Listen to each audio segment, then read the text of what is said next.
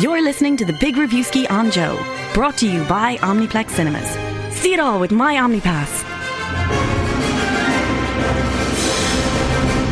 Hello and welcome to another b- b- b- bonus feature of the Big Reviewski. I'm uh, Rory Cashin, and today I'm joined by uh, an actual legend of the industry. It is Jeb Stuart. He is the screenwriter. His very first credit on IMDb is Die Hard.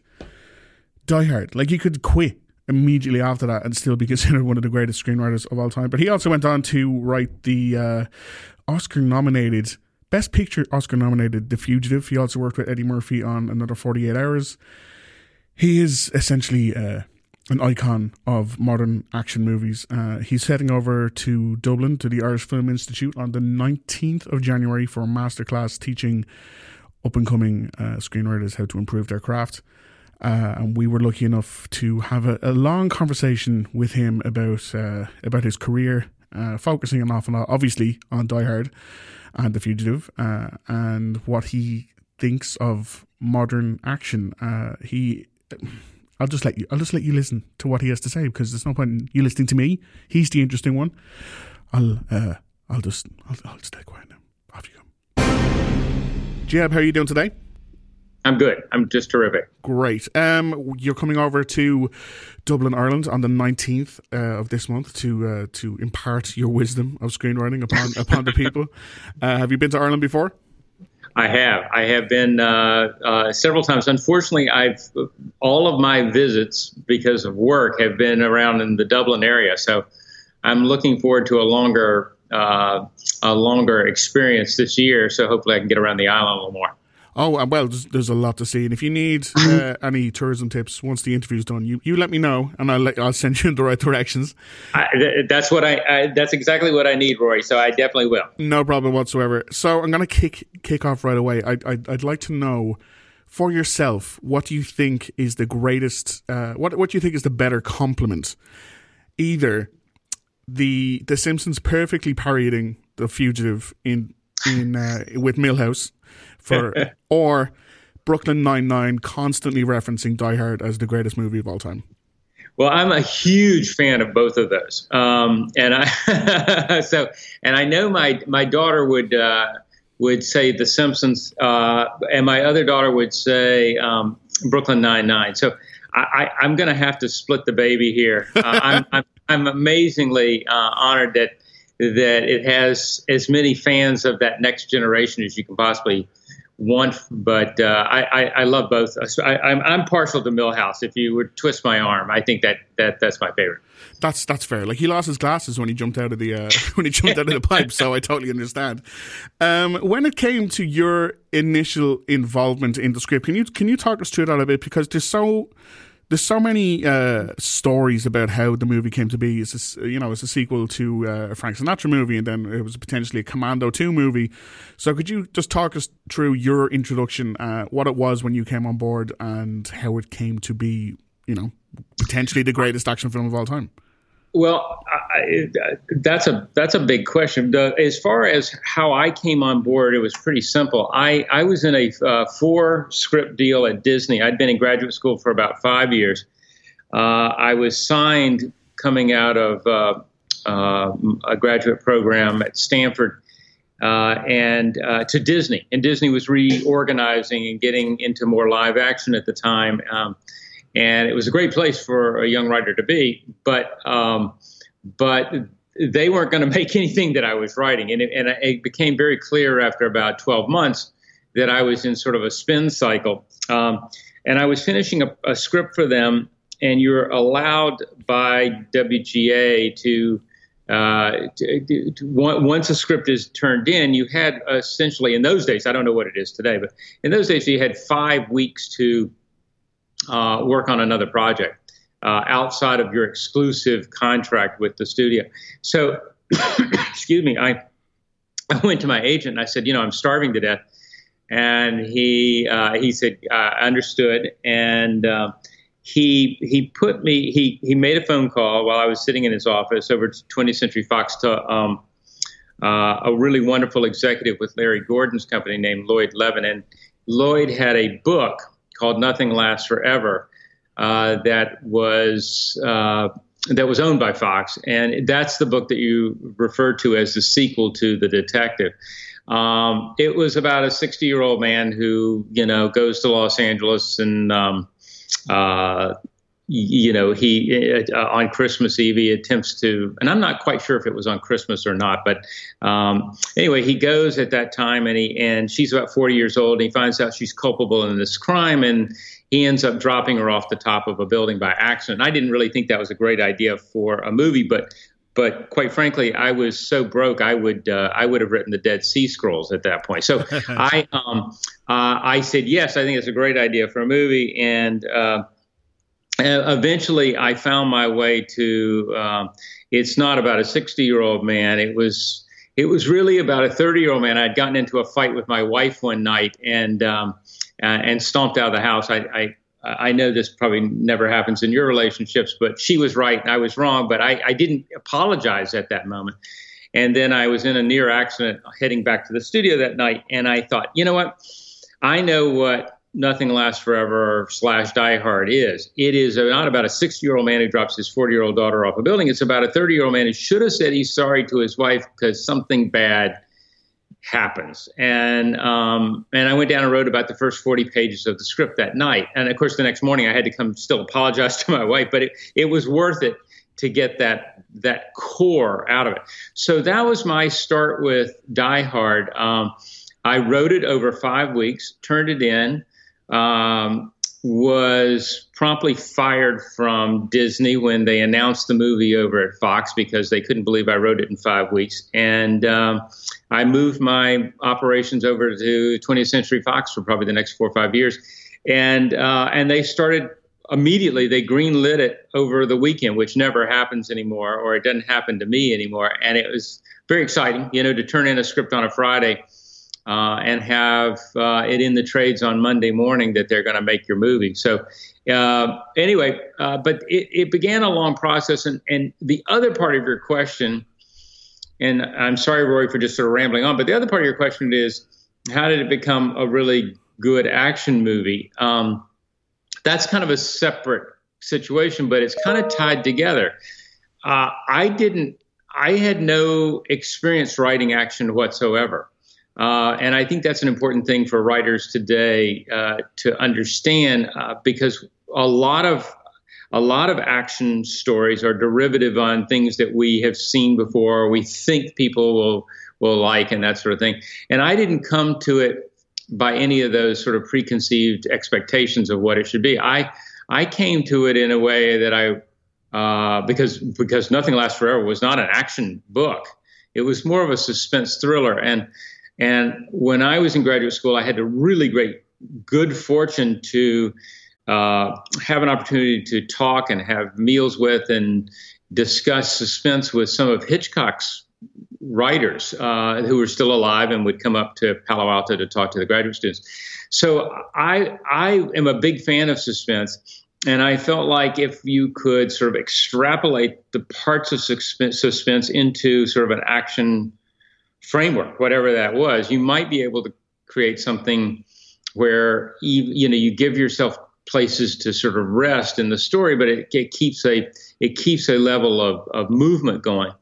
Um, I mean, this sounds like I've spent too much time thinking about action, but I, I've I, I, I am uh, have until just recently I've been a professor screenwriting at Northwestern University in Chicago, and uh, and I've taught a couple of classes on action. So yeah, I think I've over overanalyzed, uh, you know, not just Die Hard, but the whole action genre over the last couple of years.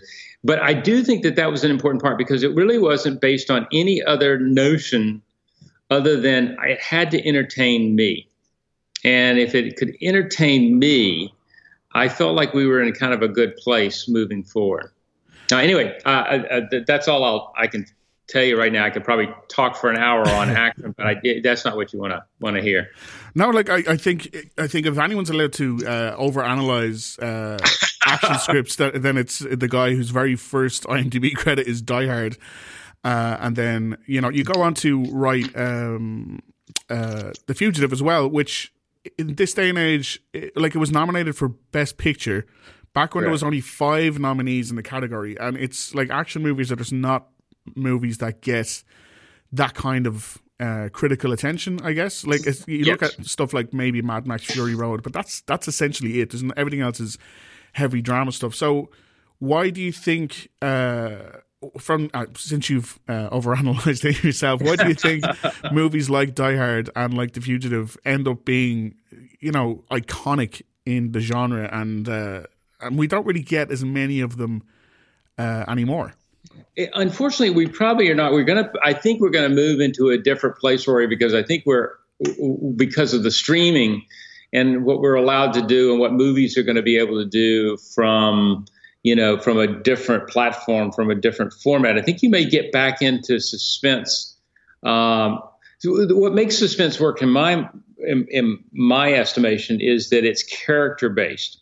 Die Hard was a character-based action movie. It wasn't like a Marvel comic. You know, you you know you have you just have a cop coming from New York. He you know gets off a plane in another city. He doesn't have any you know uh, you know any standing in that community. He sort of stays anonymous for a long a part of. It. The Fugitive was about uh, you know a Chicago doctor uh, you know, who's wrongly accused. So these are not superhuman people. These are just, you know, normal, normal people. And um, unfortunately, a movie like The Fugitive, I don't think would be made as a major uh, studio project anymore because it doesn't pencil out financially. Um, uh, excuse my math, but the but the fact is, you know, you had a Harrison Ford and you had a Tommy Lee Jones, and and neither of those guys are necessarily cheap to Sure. get into a movie. Uh, you don't have tons and tons of special effects. It's all really driven by what those characters bring to the story. Uh, so you're depending upon, a lot on that, and and and then quite frankly, it's a different business model today in that uh, studios are are you know multinational you know media companies. They uh, a big part of their bottom line is going to come from other markets that weren't on the radar in previous years. For example, like Asia and you know uh, you know parts of Europe and South America and places that you, really were just sort of an add-on. Uh, you know, 20 years ago. Um, so you know that's why Marvel Comics will will pencil out. You can make that for 250 million dollars, and it'll make a billion dollars. Whereas something like The Fugitive, which is so character you know dependent upon an American protagonist uh, who may not sell in China at all. So you know it's just not going to make the same have the same return on the investment dollar.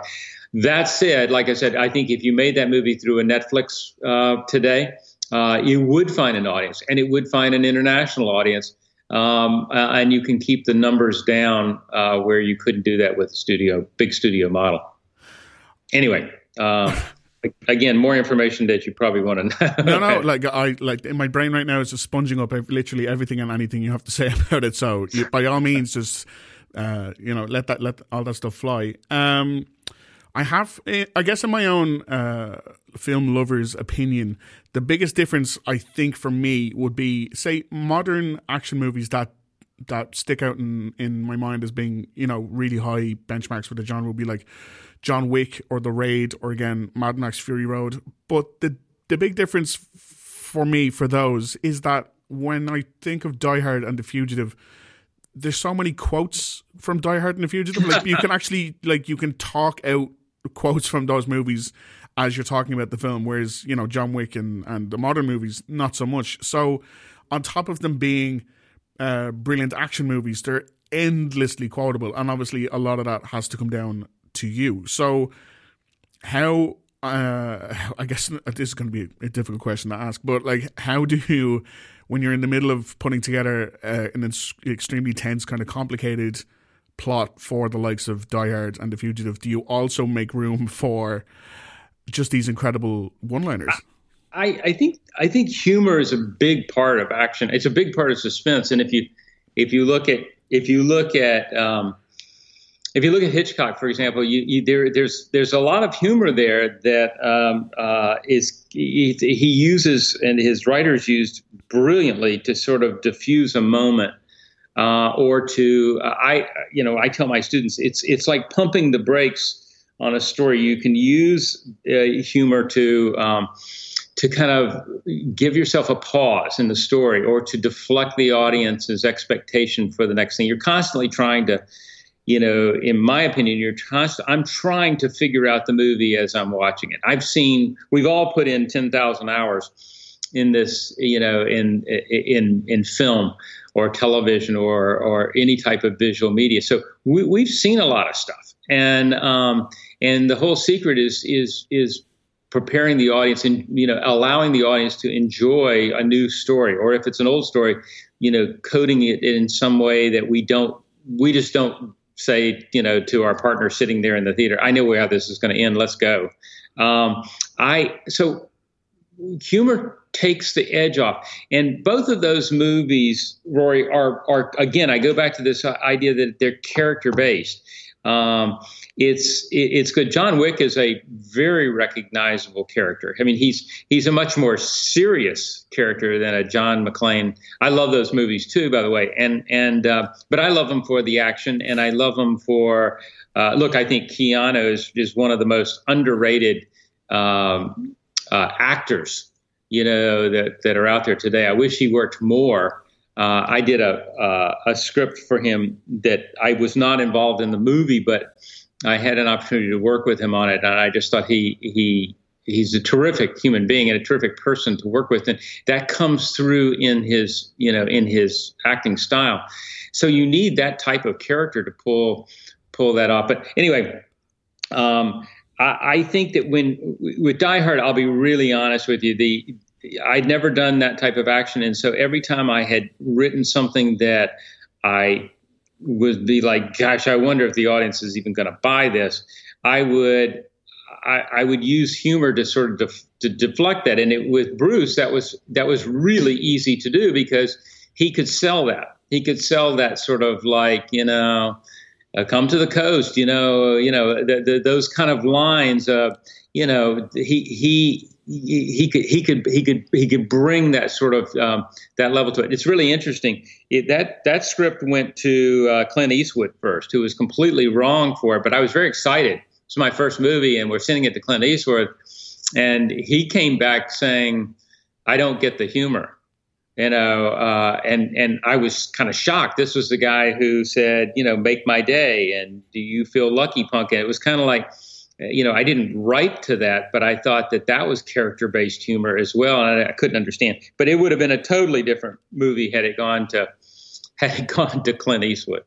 Absolutely, like it's it's it's they are both both uh, mentions or, or types of those movies where if you if you think of anyone else in those roles now, it just it does not work at all. Uh, and I think no uh, offense to anyone else who's worked in either of the movies, but uh, on top of this being your your first outing on IMDb, uh, like Alan Rickman, forty two years old, first yeah. first movie, and it's maybe still the greatest cinema bad guy of all time, and he absolutely relishes every single line that he's got in that movie. You can see he's he's just loving uh, chewing on every single scene that he's a part of. Like when you see when you wrote those uh, scenes for him uh, not necessarily necessarily for him, but when you when you write these scenes for this character and then you see what he's done with it, like is it that must be an incredibly proud moment for it's you. An, yeah, yeah. Let's let's give credit where credit's due. I mean, it's uh, it's.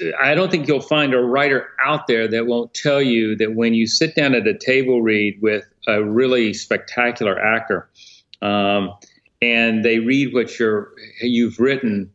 Uh, it elevates it. I mean, it's just it's it's a it's an absolutely fun thing for a writer to hear his words being written. I mean, we're you know we're um, we're in the middle of, of, of, doing a new project right now, and and when you hear even just the the cold reads from that are non-directed, you know, during the casting sessions, it's an exciting piece. But Alan Rickman could take something and put pauses in that you never saw. Um, but all of that comes from a description of the character at the very beginning, and and I'm I came from a place where you know, the better your villain is, the better your protagonist has to be. and uh, it, so a lot of, uh, in fact, a lot more emphasis often is put on my antagonist or my villain than on my protagonist because they really you know they're really carrying a a they're typically a better actor and b they're um, you know they can carry a lot of the water that you have to carry uh, in terms of telling what the story is about, in terms of telling, you know, showing the concern. If your hero is doing something great, it will be reflected on the face of a terrific actor. So the more you can put into that character, the better it is. Yeah, absolutely. Like if you think about it, uh, like Tommy Lee Jones went on to win the Oscar for right. for The Fugitive. So, uh, and again, his line of "I don't care" is just it's it like it'll go down in history as just one of the greatest put downs. Like I don't, that's none of my concern. But uh, like Harrison Ford, I think has said one of the most uh, famous things on screenwriting when he said to George Lucas, "Like you can type this shit, but I can't say it." Um, yeah. So when it comes that sounds, to uh, that sounds so Harrison, I, I, that's absolutely. I, I believe that. Yeah. So when it comes to like writing for someone who who is of that stature, like we are talking about some of the biggest stars in the world uh, at the time, does that yeah. put added pressure on you knowing knowing that's I, what's happening? I got to know Harrison pretty well before, um, uh, or, or, before and during the fugitive. I um, the fugitive. You know, we look at these things, and I think most people don't understand uh, what a precarious situation making a movie is uh, when it's really only in the story phase or the idea phase. And I, um, when I was signed on to do The Fugitive, there have been quite a few drafts of that. It had been around for about 10 years. And I bet there's not a, a wasn't a, a, you know, a writer of stature who had not taken a crack at that. Um, I they came to me uh, months and months before I signed on and said, "Would you know what do you think?" And I said, "I would love to do it, but I I, I would like to do it as a, a standalone movie, and I would also like to do it where it's not running away from the electric chair. Uh, it's proving that you didn't kill your wife."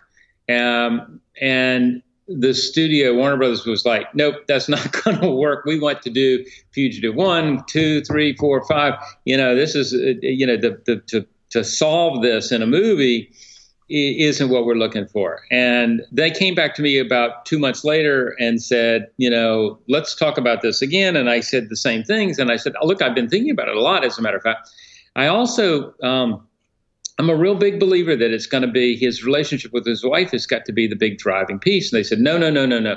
We have to have a, a, a, love interest in this. And I said, well, that makes no sense at all. If he's trying to prove that he didn't kill his wife, why would you have him in bed with another woman? Uh, you know, you're going to have every woman in the world get up and walk out of the theater. And they said, well, this isn't going to work. So they went away. And they finally came back about a month later and said, you know, all those things you were thinking about the fugitive we now agree with you. and I, wow, I have really made it in the screenwriting world. The studio is standing up and remembering all these things. And like, I, I, I went out, I met with Harrison, and the first three things that Harrison said was, I only want to do it as a standalone movie. I don't want there to be any sequels. And I really think this guy should be trying to prove that he didn't kill his wife. And I thought, well, I know what happened. Harrison said, I'll do your movie if you do these things. And they start, who was that guy that kept saying this?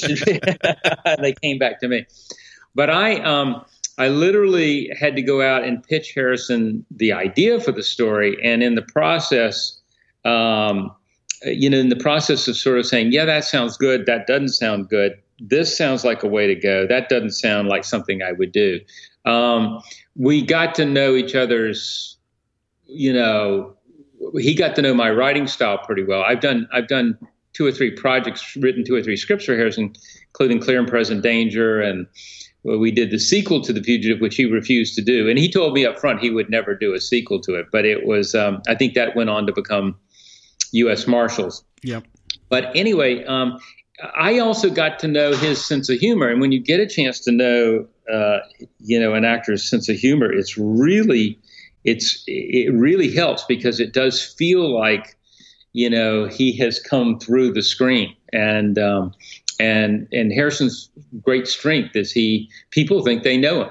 Um, I you know when he does a role, even he can be Indiana Jones, and people really sense that they they know him, not just Professor Jones, and that's a that's a you know that's a mark of a star. It's a really it's very rare. There are lots of great actors out there, but you know people who can step through the screen are very few. Yeah, like it's it's it's funny that he, he didn't come back for uh, the sequel. Tommy Lee Jones obviously did. I think they're trying to remake The Fugitive now with uh, with Albert Hughes. I think is is, is down to direct it for. Uh, I can't remember who. that would be that would be interesting. I uh, they, they they have definitely not come knocking on my door. So um, that, well, which by the way. I, I, I'm not sure that I would have any interest in going back and doing that. I think it needs a, I think it needs a completely fresh you know, if you're going to remake something like The Fugitive, you really ought to reimagine it. Yeah. You know, yeah. totally. I think that's very cool. Well, that's what I was going to ask. I was considering now we're up to uh, well, we had five diehards, and there was going to be a sixth where it was going back to year one, I think, of John McClane's career. um, how come? Like, were you involved in in the process of any of the Die Hard sequels? And uh, considering that some of the Die Hard sequels have not been well received. Is that something now that maybe should just be left alone?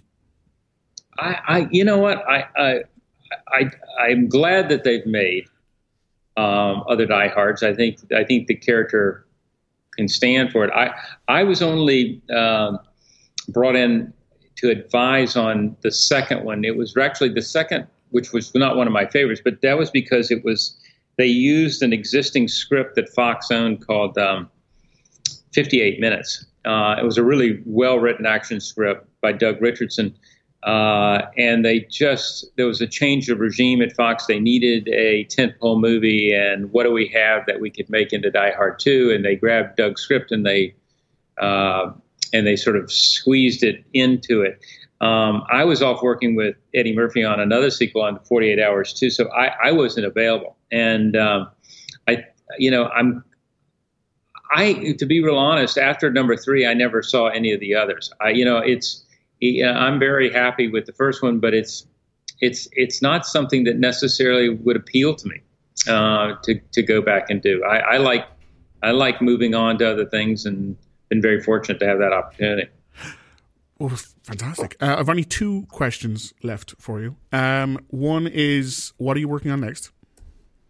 Uh, I'm actually working on um, uh, a, a, Netflix show called Valhalla, which is a follow up to um, Michael Hirst's Vikings uh, show, which was won History Channel for, you know, has I think this is the sixth season. Uh, I'm my show is not a continuation of his show. It's a totally different uh, animal, but we're going to be shooting it down in in uh, in Wicklow uh, at Ardmore Studios, and um, we're uh, we're cranking up for that right now. So it's it's it's I'm very excited about that. And I just finished last year doing a um, limited series on Netflix. A, a, great, I think it's great. Um, that's about as much self promotion as you'll get. Uh, I, a great project called The Liberator, which um, uh, is a uh, a World War II project. Um, a great uh, a story about uh, a young American second lieutenant who starts the war sort of in the back office, uh, talks his way into being given a rifle company of Mexican Americans and Native Americans and cowboys, white cowboys, none of none of whom could drink in the same bars in Oklahoma when the war starts. And he ends the war 500 days later, uh, a full colonel in charge of 10,000 troops, and they liberated Dachau and it's a really great story. Uh, it's a it's a very Western American story. It's not the kind of you know D-Day type of, of, of story we've heard in the past. It, it, takes place mainly in theaters of the war that we haven't seen, like the Italian theater or you know uh, the Vosges Mountains uh, in between France and Germany. And um, so anyway, that's uh, that Netflix project will come out next year, and then Valhalla will come out in 21, and um, uh, and that'll be a series. That'll be a streaming series on on Netflix. Fantastic. So that means even more time in Ireland for you. So that's that's good news. And very last one is Die Hard a Christmas movie? It is absolutely a Christmas movie. Well, it, uh, that's that. It was, it's funny, you know. I, it, it's funny for me to read all these people who say, "No, no, no, no, we never intended it to be," or "It was not a Christmas movie." I think all that does is it makes people go out and watch it more. Well, let me see if it is or it isn't. But it, it, while I was writing it, um, I always knew one from a simply plot perspective, I had a problem. I had to get people out of that building. And what's the only night of the year that most people are out of off work, and, and especially in Hollywood, nobody nobody's been there for two weeks, so it's easy. But but you know to do it on Christmas Eve was fun, and um, and I always felt like, uh, and one of the things that was clearly not in the novel but was in the screenplay was was about family. It was all about putting this family back together, and you know that's just as Christmassy as uh, It's a Wonderful Life. So for me, I'm a big believer that you got to kind of ground any kind of movie, action, any kind of story with with things that that are meaningful to family or to people or to individuals or however you do it. And so it it all I worked really hard to kind of make all that stuff work together. Did I think it would be a Christmas movie that would be playing at night while you're wrapping presents all through the holiday season? No, never. You know, it, but but in terms of it being set at that time and having some of those values, yeah, I, I, I wanted that to be the case. So it's well, a Christmas movie. Yeah, and I think you gave uh, the cinema going public the best Christmas present of all uh, ever. You know, so uh, thank you so much for that. I'd like to I'd, I'd like to thank you on behalf of everyone who's ever gone to see Die Hard. Uh, Jeb, thank you so much for taking the time today. Best of luck with the uh, masterclass on the nineteenth. Enjoy your trip around Ireland, and I'm sure we'll bump into you again when you're over for for Vikings. I hope so. Thanks very much, Rory. Thank Appreciate you so much. Have a good day. UK. Bye bye. Bye bye. So that was the very lovely Jeb Stuart. Uh, make sure you go back and check all our previous b- b- bonus features. We've had some very, very interesting people on. We've had uh, Kevin Con- Kevin Conroy, uh, Batman, the voice of Batman himself in the video games, the animated series. We've had uh, Oscar-nominated cinematographer Dick Pope. We've had Danny Elfman, the guy who writes the music for The Simpsons and all of Tim Burton's movies. So uh, we've been having some really, really fantastic guests on as uh, bonus features lately. Make sure you go back and check all of those and check in with the Big Reviewski every single week for your latest hit of movie news, reviews, trailers, all that great stuff. Uh, so hit subscribe wherever you listen or watch to your shows and podcasts and stuff. And uh, yeah, talk to you again soon. Bye. You're listening to the Big Reviewski on Joe, brought to you by Omniplex Cinemas. See it all with my OmniPass.